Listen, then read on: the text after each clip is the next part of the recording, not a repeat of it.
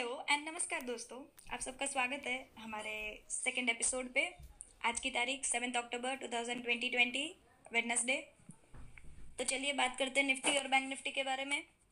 Nifty का closing रहा eleven thousand six hundred sixty two levels Nifty के resistance के बारे में अगर हम बात करें उपले स्तर पे हमें दिखा दिखाया आ रहा है कि एक माइनर रेजिस्टेंस है निफ्टी के लिए eleven thousand eight hundred levels पे। अगर निफ्टी इसको रिस्पेक्ट नहीं करती तो एक मेजर रेजिस्टेंस निकल के आ रहा है around eleven thousand nine hundred to twelve thousand one hundred levels पे। यहाँ से थोड़ा डाउन साइड मूव हम देख सकते हैं निफ्टी में आता हुआ। अगर नीचे के स्तर पे हम बात करें तो निफ्टी का सपोर्ट निकल के आ रहा है around eleven thousand five hundred fifty to eleven thousand four hundred fifty levels पे। ये एक अच्छा स्ट्रॉन्ग सपोर्ट बनता दिख रहा है निफ्टी में। तो ये थी हमारी निफ्टी पे राय। चलिए बात करते हैं बैंक निफ्टी के लिए। बैंक निफ्टी का क्लोजिंग रहा है twenty two thousand eight hundred fifty three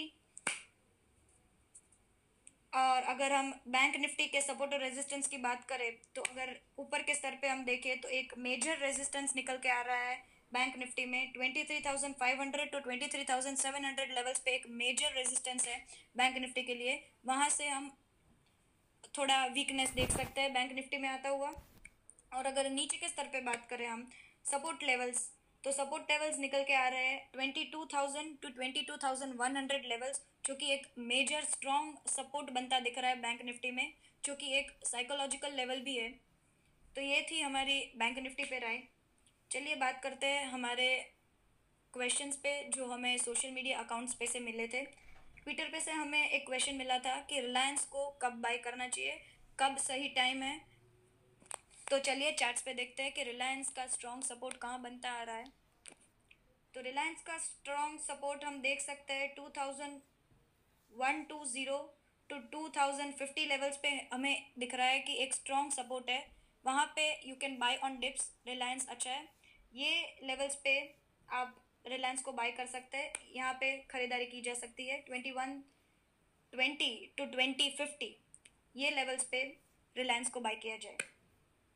दूसरी क्वेरी हमें मिली थी टेलीग्राम पर से, जो कि बजाज फाइनेंस की थी। तो चलिए बजाज फाइनेंस के चार्ट्स देखते हैं।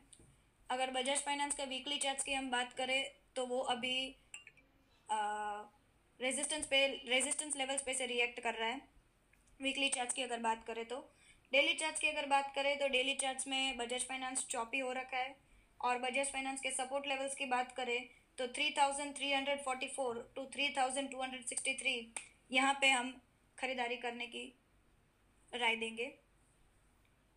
So now let's talk about Dow Jones American index how is American index on daily chart and overall as per current trends as per current trends Dow Jones is bullish resistance levels of Dow Jones are 28,225 levels to 28,375 levels And if we talk about support areas in Dow Jones, then it is coming around 27,750 to 27,650 levels. These are the major supports on Dow Jones. And currently it is trading around 28,148.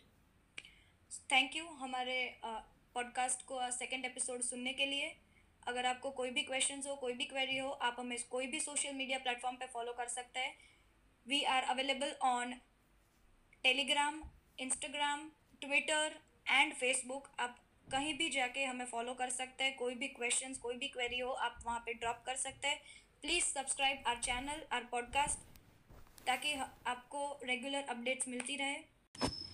Thank you for listening us patiently